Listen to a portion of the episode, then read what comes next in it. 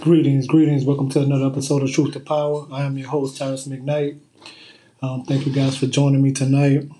Um, usually I do the show on Wednesday, but with um, me filming this documentary and doing all such such other things and so many other things, uh, it's been very difficult to you know just sit down and do this podcast like I want to. Um, but for those who don't know, I was on um, the OT Morning Show in New Orleans on a radio station, and I was um, basically doing some promotion for my documentary that's coming out called New Orleans Politics. um, and within that show, I mentioned uh, things like um, Joe Biden running for president and how he's no better than Trump. Uh, but before that, I want to touch on this recently um, Minister Farrakhan was banned from Facebook. and he was mentioned um, with the likes of Milo Yiannopoulos, who I mentioned on the show before, and also Laura Loomer. Now, all these suspected white supremacists, they try to put Minister Farrakhan in the same breath as them, when that's not true. Minister Farrakhan has always spoken up for black people.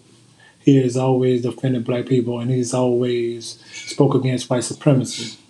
Now, they talk about he's being anti Semitic, which is a complete lie because he's never said anything remotely anti Semitic. And for the people, for my thing is this for the people talking about anti Semitism, this is my thing who's more anti-Semitic than a white supremacist? And most of the white Jewish people, they don't like black people anyway. Now, this whole thing about anti-Semitism, anytime you say anything about a Jewish person, they could be viewed as anti-Semitism. Just look at uh, LeBron James when he had to apologize for saying for quoting a Twenty One Savage lyric, and he was basically giving them a compliment by saying that they got a lot of money and a lot of wealth in their community there wasn't an epithet. Now we got white Jewish people and um, like the comedian that was with uh, Chris Rock. His name escapes me at the moment, but we got white people, white Jewish people like that saying nigga, and we got everybody saying nigga. But when they say nigga, they want you to come to their defense. And black people, we got a bad habit of coming to other people's defense and not our own. And we need to stop that.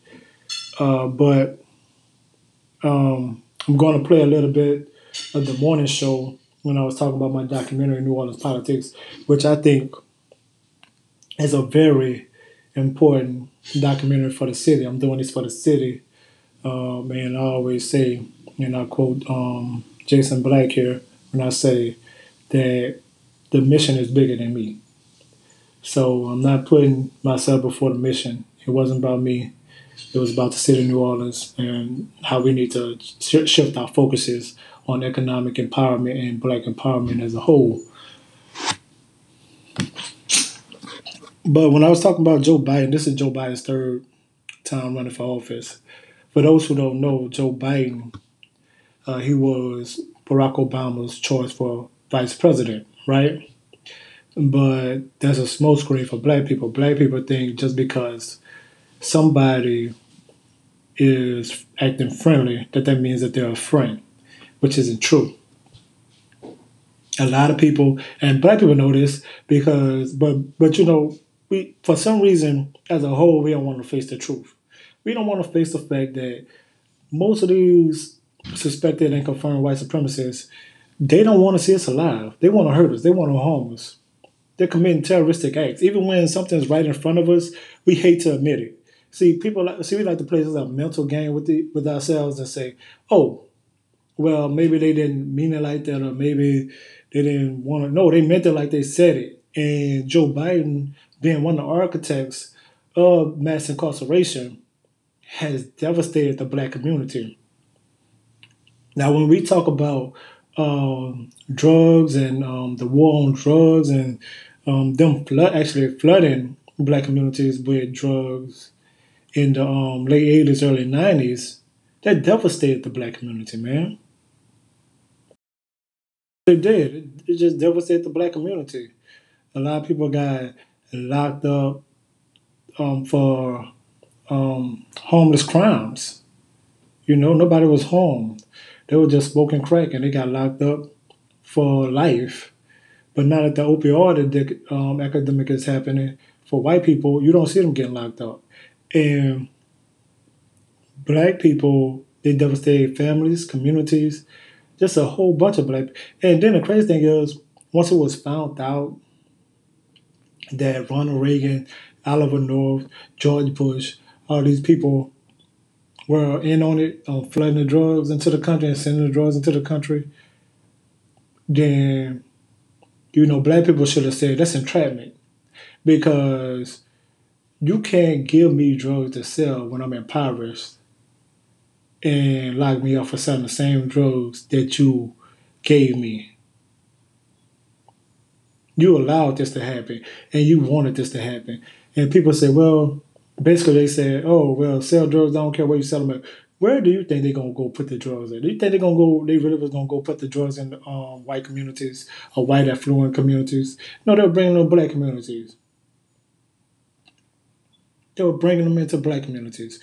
And the crazy thing is, um, and even I just want to touch on this for a moment. I was watching this um, movie called White Boy Rick. It's about the true story of this um, white guy by the name of Rick or Richard, and um, he was selling drugs for the um, government, and then he started branching out, selling on his own, and people are saying, "Oh well, he's in in jail for life. He got a life sentence, and he needs to be free." But that's the case. The case that they need to free Big Meech. They need to free all these black drug dealers. What about Larry Hoover? You know, Rayful Edmond. Free these black drug dealers. If that's the case. If y'all not gonna be fair across the board, don't be don't even bring that bullshit over here. Talking about some what what they need to free and who they need to free. If one person doesn't benefit from white privilege, white people see that as a loss.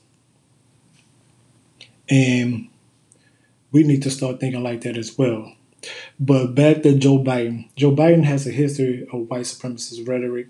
He has a history of saying that black men are sociopaths and they can't be redeemed and they can't be re- rehabilitated as citizens. He has a history of saying that. Joe Biden, he's been a he has been an evil bastard for a long time.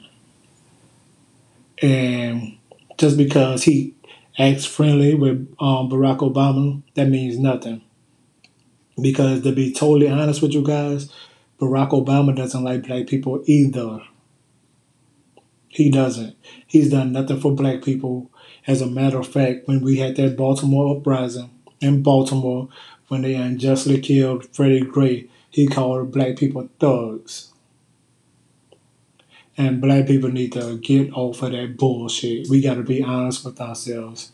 And we got to be honest and tell ourselves that Barack Obama did nothing for us. And the people surrounded by Barack Obama has done nothing for us.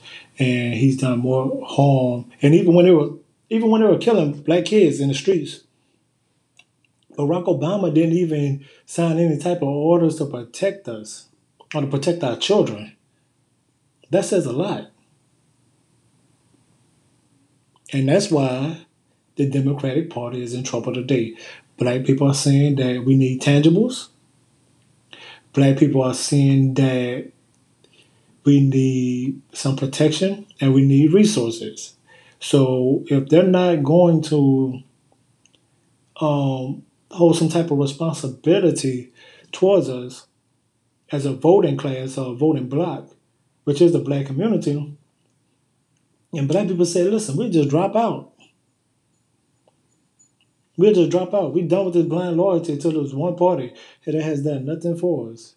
And that continues to do nothing for us. So we'll continue to do what we've been doing. And we'll stay outside, we'll keep our votes ourselves. And if you haven't noticed, the Democratic Party is in disarray because I think this is like what the sixth candidate within the last six months that they keep trying to push towards the black you guys for one moment to listen to Senator Joe Biden at the time of Delaware talking about the crime bill.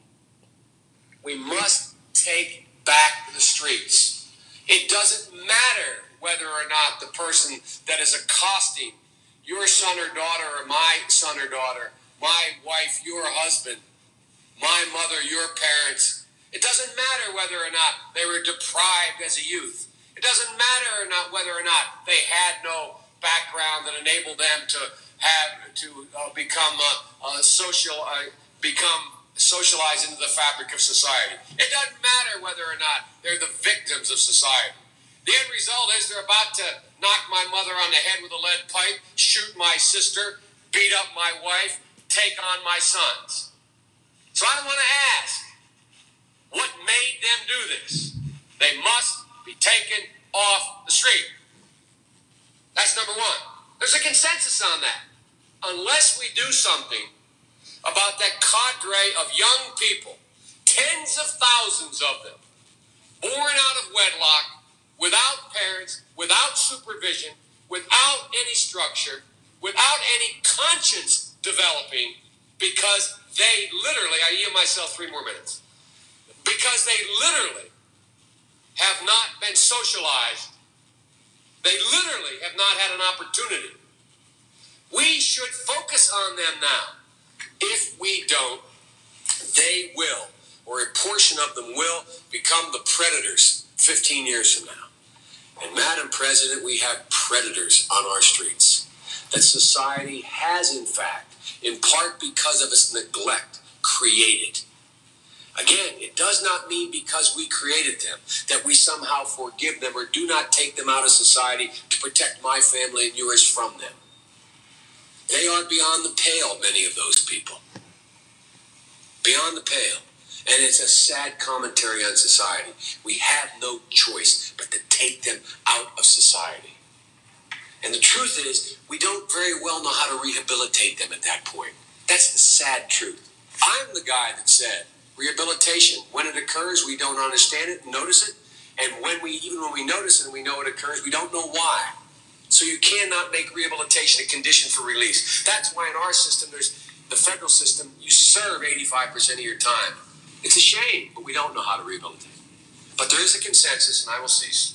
A, we must make the streets safer. I don't care why someone is a malfactor in society. I don't care why someone is antisocial. I don't care why they become a sociopath.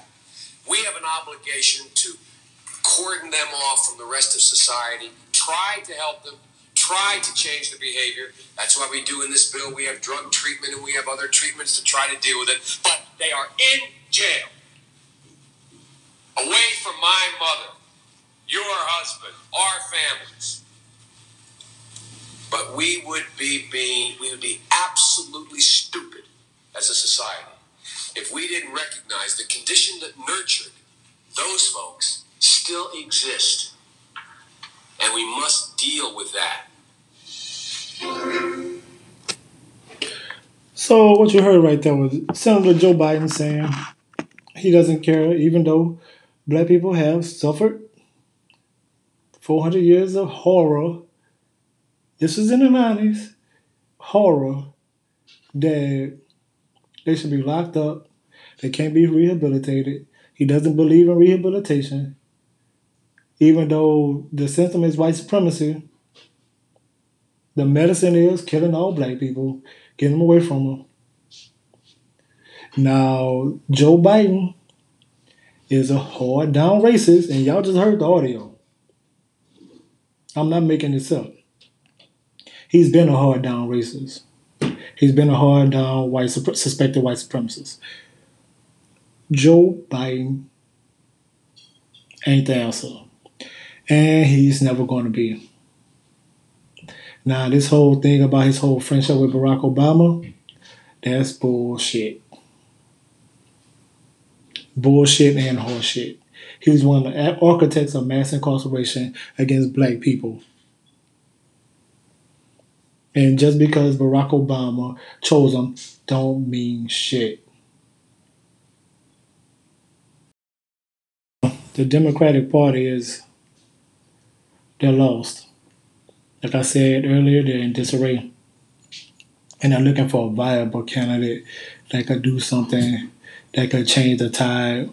And I guess they say, Joe, I guess third your third time will be the charm. But they wasn't counting on black people want tangibles. We don't want no more speeches. We don't want no more marches. We want tangibles. We want things that we could touch. So we could protect ourselves from these white supremacists. Because without resources, you can't protect yourself.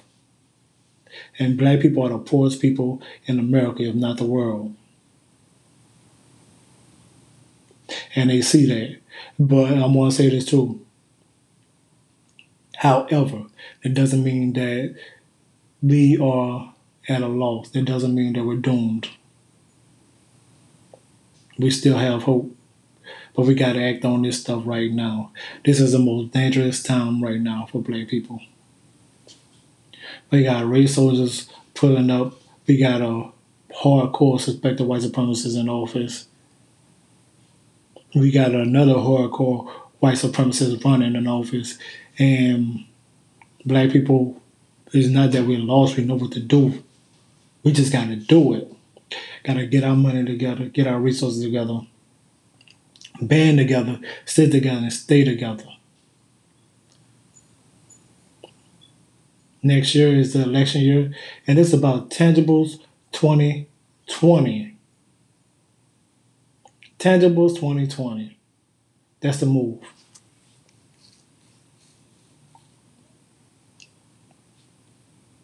And the Democratic Party, they're just biding their time, as I'm as I'm putting it right now. That's a of the show. They're biding their time before it all falls apart.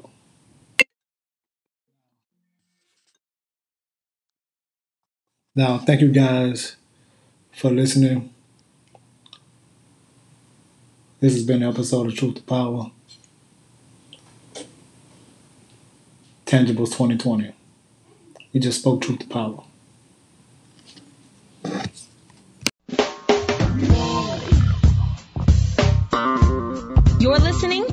Morning Show with Oliver O.T. Thomas. We're back. Welcome back to the Good Morning Show, man. I want to thank all our contributors, man. Queen, Liambe, Kabatusuila. Yeah, thank you so much, man, for gifting us. I want to thank the Equity Media Group. Businessman Troy Henry, businessman Cleveland Spears, businessman media mogul Jeff Thomas, and Wendell Pierce. Thank you guys so much. Equity Media Group and its acquisition of WBOK. I want to thank everybody who tuned in and weighed in. I want to thank the callers who called in. And, and, and Lee, I was really fan for folk to call in and say our education of them a fair share. Uh, was the reason that why they understood it, the reason why they called the governor, the, le- the legislature, uh, to make sure that people got behind it. This is what we do here to inform the public.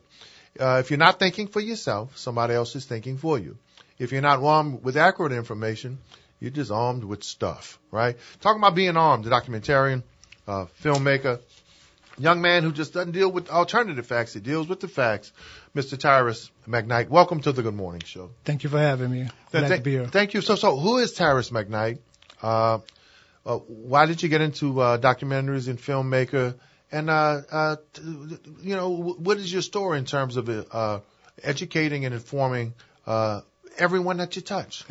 Uh, Tyrus McKnight, he's a um, guy having a human experience. Um, and the reason why I wanted to get into documentaries is because I've always been inspired by people like um, Tariq Nasheed um, with the Hidden Color ser- series, Yes. uh, Jason Black with his series Gentrified and things of that nature. And the city of New Orleans, me and the city of New Orleans, we have a long relationship. Although I am from, I hail from Kenner, Louisiana. Me and the city of New Orleans, we have a long That's relationship. New Orleans suburb, Kenner, Louisiana. Yes, sir. Right. And um, I went to actually um, got my bachelor's at SUNO. I got my master's at Xavier um, in clinical mental health. And one thing that I've noticed um, when we talk about impoverished people, impoverished people, they have a different type of mindset. And, And, and, wh- and what type of mindset is that, uh, Brother McKnight? in terms of um, Impoverished people's mindset is what? uh, impoverished people's mindset is that they have to survive by any means, you know. And once you put a people in that situation, then you get crime, you get all types of um, illegal activities, you get certain things. You happening. get you get what Queen uh, Diambe said was maladapted behavior. Yes, sir. Yes, sir. Just as she said.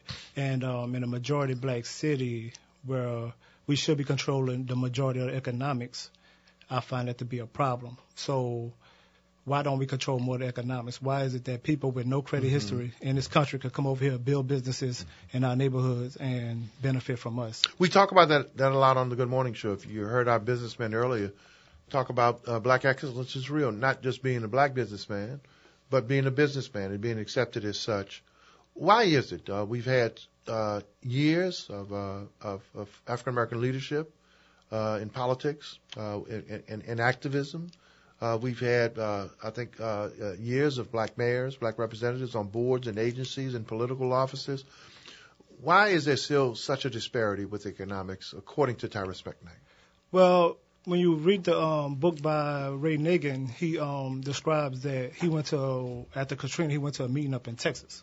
Right. I, I just want to bring this up. The Dallas meeting. Yes, and they had Dallas businessmen telling him what to do with New Orleans. and what it was going to look like and shape like and what it ought to be. Yes, and for I understand, there were no black men in that meeting or no black people in that meeting. there was one or two. there was one, or- probably one or 2 mm-hmm. but the majority were mm-hmm. white people, and they were um, and they were able to tell him and try to make him do a certain way with New Orleans. Controlling the economics. Yeah. So when you got people in office that look like us, you know that old saying, mm-hmm. everybody that's your skin folk ain't your kinfolk. Right.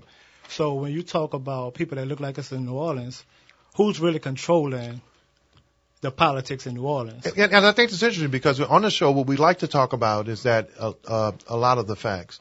So, who's really controlling uh, the, the interest, and how does that play into the economics or lack of economics that we have in this community, especially when we're the majority population in this community, Mr. Mr. McKnight? Well, when we're talking about um, politics as a whole, even in the city that's getting gentrified, Right. and New Orleans, so, as the city's getting gentrified right right now, that's Yes. that's part of economic, uh, Yes. uh, not inclusion but disclusion. yeah. Right. So when we talk about that, then we're talking about systematic white supremacy. Of course. Right.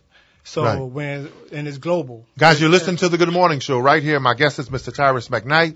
Uh, we're on film, film, filmmaker, documentarian, young man, especially focused on economics. Continue. I just wanted to let our listening audience know who we had in front of us. Yeah. So when we um talk about systematic white supremacy is Right. global, as the um Queen said before, she, Absolutely. she has to deal with colonialism. Queen Africa. Diambe. Mhm. Yes, but in a majority black city, it behooves me or it um it baffles me to the point where it's like, why aren't we taking control of this?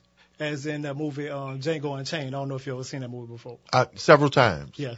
So Leonardo DiCaprio, his character is named Calvin Candie, right? Uh, yeah, yeah. Candyland. Yeah. That was a plantation. he said something very interesting. He said, you know, these blacks outnumber us on the plantation.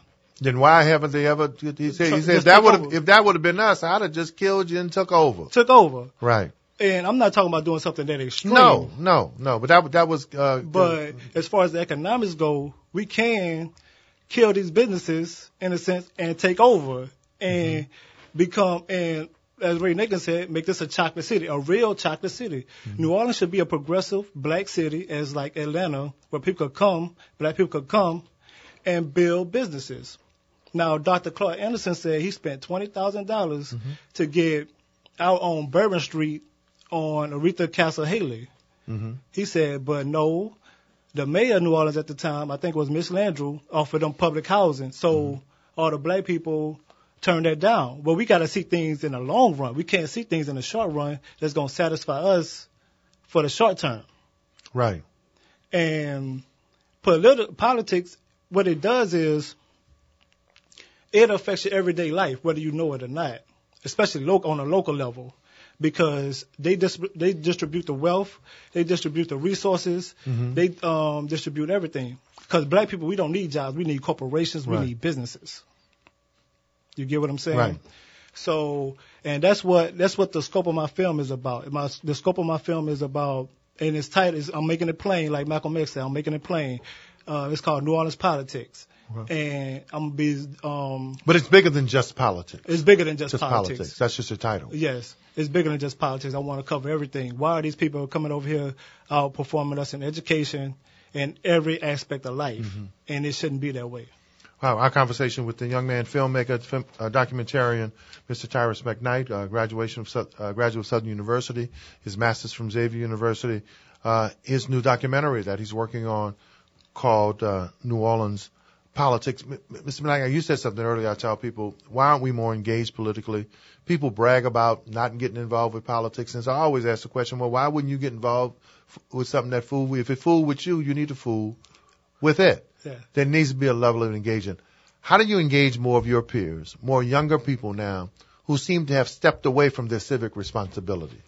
Well, when we talk about having a civic responsibility, the reason why young people are stepping away is because of this. Let me let me talk to mm-hmm. you about that. Is because they're not offering any tangibles. Mm-hmm. They're offering intangibles like, oh, we could give you hope. Barack Obama whole thing was, we're gonna give you hope. That's not something that we could touch or benefit from Right. as a young person. Right. Now, With Bob Hope or what Hope? yeah, what? Jesse keep yeah. hope alive. Uh, What, what kind? What kind? Can I touch it? Can I feel? it? Yeah. It's like we shall overcome someday. Yeah, What day? Is it today? Will it be tomorrow? Why wasn't it yesterday? Yes. So when it comes to us, and as uh, you know, and Malcolm X, and I gotta bring him up because you know I love Malcolm X, um, because his book changed my life. But uh, him and Dr. Frances Cress Welsing. But Yes. um, when we talk about Malcolm X, he said the black people are going to decide who's in the White House and who's in our house. Right. And he and that's true. Because we as a collective whole, we've been voting for a party that has done nothing for us for a long time, and we stay loyal to that party. So you don't believe blacks ought to automatically be democratic and just uh, just blindly give their support to the Democratic Party? No, sir. Especially, um, and I put it to you in this way: the big topic right now is reparations, right? Now we have, uh, I'm, I'm gonna say, suspected white supremacists in white in the White House right now, and if Donald Trump said, "Hey, I'm in favor of giving all black people reparations," but the Democrats said no, who would you vote for? See, you get, get what I'm Yeah, saying? I'm a registered independent. I've, Yeah, I've, yeah. yeah, I've, Me I've as been well. stopped drinking uh, the Kool Aid. You get what I'm saying? Right. So we gotta go for the party that's willing to give us something that we could touch, some intangibles, something that's gonna change our lives. I So you're I not a Donald Trump supporter then? No, no, definitely Oh, okay. not. But definitely you, you're not. just giving a hypothetical I'm- of how of a blind loyalty. Yeah, blind loyalty. Okay. But I'm not the um I'm not gonna act on emotions as well Right, either. right. You know, I'm definitely not a I'm the last person that's gonna be the Donald Trump supporter. Right. Um and people around the city tell you, but there's no difference between Donald Trump and Joe Biden, who's trying to run right now. Because Right. if you look at his history, his history has been anti-black as well. Right. So when we talk about people voting, um, and we got to vote with our interests, we have no permanent friends, no, No permanent, enemies, just, permanent, interests. Our That's all we have. and our interests. That's all we have. Wow, what a fascinating conversation. Uh, filmmaker, documentarian, Tarian, uh, Tyrus uh, McKnight. Uh, when you talk about this f- film, and first of all, thank you for folks focusing on the economics of it. I think that is that is the the struggle, the civil rights struggle, the civil rights struggle, the gold rights struggle. That is the struggle uh, uh, uh, for our for our community in the future. Because who cares about the numbers if we can't buy what we want, if we can't afford what we want, if we can't be involved uh, economically? Uh, Malcolm X said uh, uh, uh, a long time ago uh, in, his, in his speech at Seattle University, he said that you know in many cases, uh, our people were taught how to ask for something when we always worked for something. In many cases, they, they, they took that out of us. You, when you look at our community, so we, we don't support ourselves. And the dollar stays in our community less than eight hours. Right. Claude Anderson, in his book, talks about there was more per capita wealth in our community 150 years ago than there is now. Yeah. What, what do we do to change that? Uh, what we have to do is we have to make a conscious effort of supporting black businesses. Uh, one thing that I um, Intentional. Yes, intentional. Um, one actually, actually, one of my friends, he um, has this thing where he calls Bob, what he calls Bob Fridays. It's called Black Owned Business Fridays. Yes. Where he goes out and he um, makes a conscious effort. He ra- ra- rattles everybody out from work in his um, Durango, and they go out and consciously go and patronize a black business. And one of the things black people say is, well, you know, the customer service is bad. Well, you know, the thing is, when you got Asians telling you to hurry up and buy, and you still go up there Absolutely. after that fact, and you got um, A watching you as you walk around the store. Yeah, you got Arabs coming and telling you, looking at you strange, We- or people we- looking at you strange. We don't blame customer service then. Yeah, so we got to stop that. We got to make a conscious effort. Um, and if you have any type of, um, um, if you got any type of disagreements with a black person that's doing a business, then still tell them, hey, brother, I don't appreciate that type of customer service. However, I'm still going to support you. But in the future, could you make a conscious effort to be better at customer service? You know, we got to be able to be strategic and we got to be able to go into black businesses with a conscious effort that no matter what, I'm going to support them like I do these other. Now let's talk about the politics of it because uh, politically, in many cases, uh, we saw in the last administration, uh, Mayor Landrieu uh, talked about uh, black business and black but African American participation, uh, creating programs for participation. But then the disparity came out, and it showed that there was less participation than the conversation. Yeah. What do what do you expect out of political leadership in making sure or assuring that the disparity gap is closed and that African American wealth and African American earnings, especially economically, improves? I expect from um, leadership to um, not just educate the masses, but to actually be involved in providing some tangibles for the masses um, of black people, um, especially with loans, business loans. Um, thro- throughout my research, um, So you, you expect black African American leadership to make resources available to match the opportunities. Yes, sir. And um, because that's all we really need. All we need is the um, opportunities. Um, that's what I expect. Throughout my research, I found that uh, this this city is majority black. 206,000 black people um, are in New Orleans compared to 100,000 whites, 1,000 Asians, and um, I think like a couple thousand Arabs and a couple hundred Native Americans, right? So throughout my research, I've seen that these people are outperforming us at every level Economically. e- economically, Right. and not just economically, but you know, like on the education front as well, Yes. which has a lot to do with economics. Absolutely. Um, but when we talk about leadership, we have to have not just empty promises or any type of speeches. We're done with speeches. Right. I'm tired of speeches. Right. I don't want no speeches. Right. Tell me what you're going to do for my people. Exactly. Tell me what you're going to do that's going to change their lives. And have the policy to back it up. Yes, sir. And had a policy to back it up. Because we want you to come to the table with something already in hand. Otherwise, what's the point of voting if you're not going to be able to benefit from that vote? You know what I'm saying? So it, the the time is over for African Americans or blacks in America to be voting with, for empty promises and all this empty rhetoric that's been thrown around. How much longer th- this documentary that you're doing? Uh, when do you expect to uh, uh, finish it, and, and when's your release date? Um, I'm expecting everything to be done by December 15. Um, my release date, I am, I'm pending an AMC release for February the 20th, 2020, but it's going to be on Amazon Prime April 24th, 2020 for sure. Um, I already got the deal with them. I already set everything up, so it's going to be there. So what's next for Tyrus McKnight? Um, I, I don't know. Uh, I have a lot going on. I have my own podcast. I have my own business. Um, probably, um, just continue counseling, continue um, working with the community, and uh, we'll see if I come back with become a filmmaker again and uh, do this again, do this all over again. But There's so, there's so many issues, though, Mr. McKnight. Uh, uh, for you to focus on economics, uh, that's a that's a central issue. yes, sir. Because without economics, you know, um, you, you, your, your whole quality of life is affected. If if you're poor, you can't you can't really eat. If you're poor, you're more likely to commit crime, so you end up in jail, and you can't vote anyway.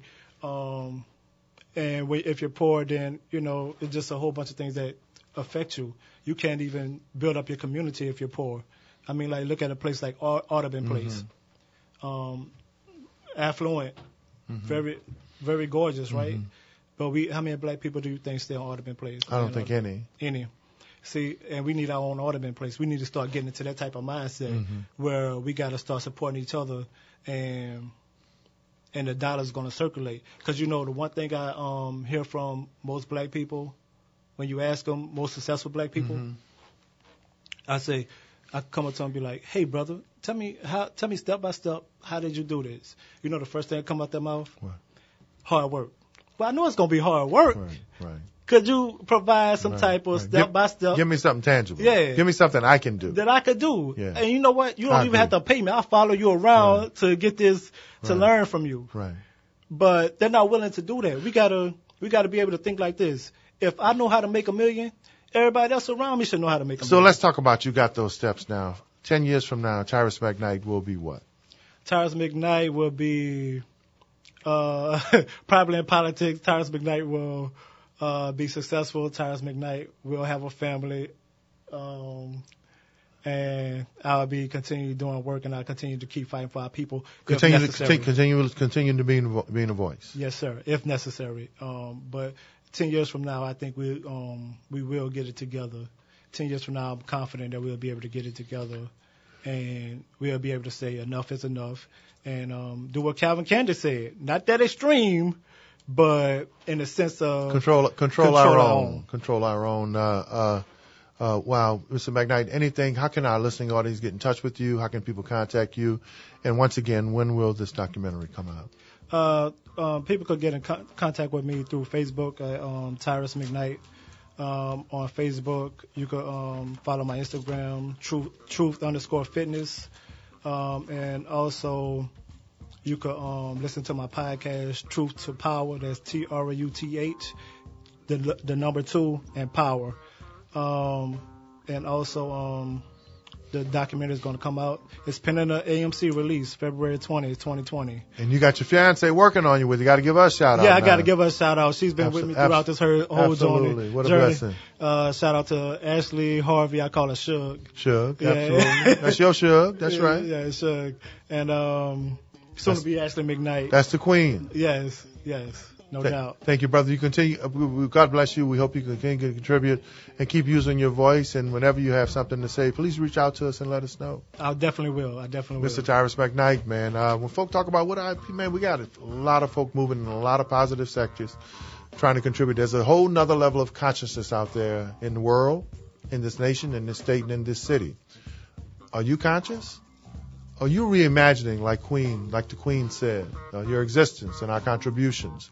Or are you continuing to let someone think for yourself? And as Jeff Thomas always said, Brother uh, McKnight, if you're not thinking for yourself, somebody else is what? Thank you for you. Everybody have a wonderful day.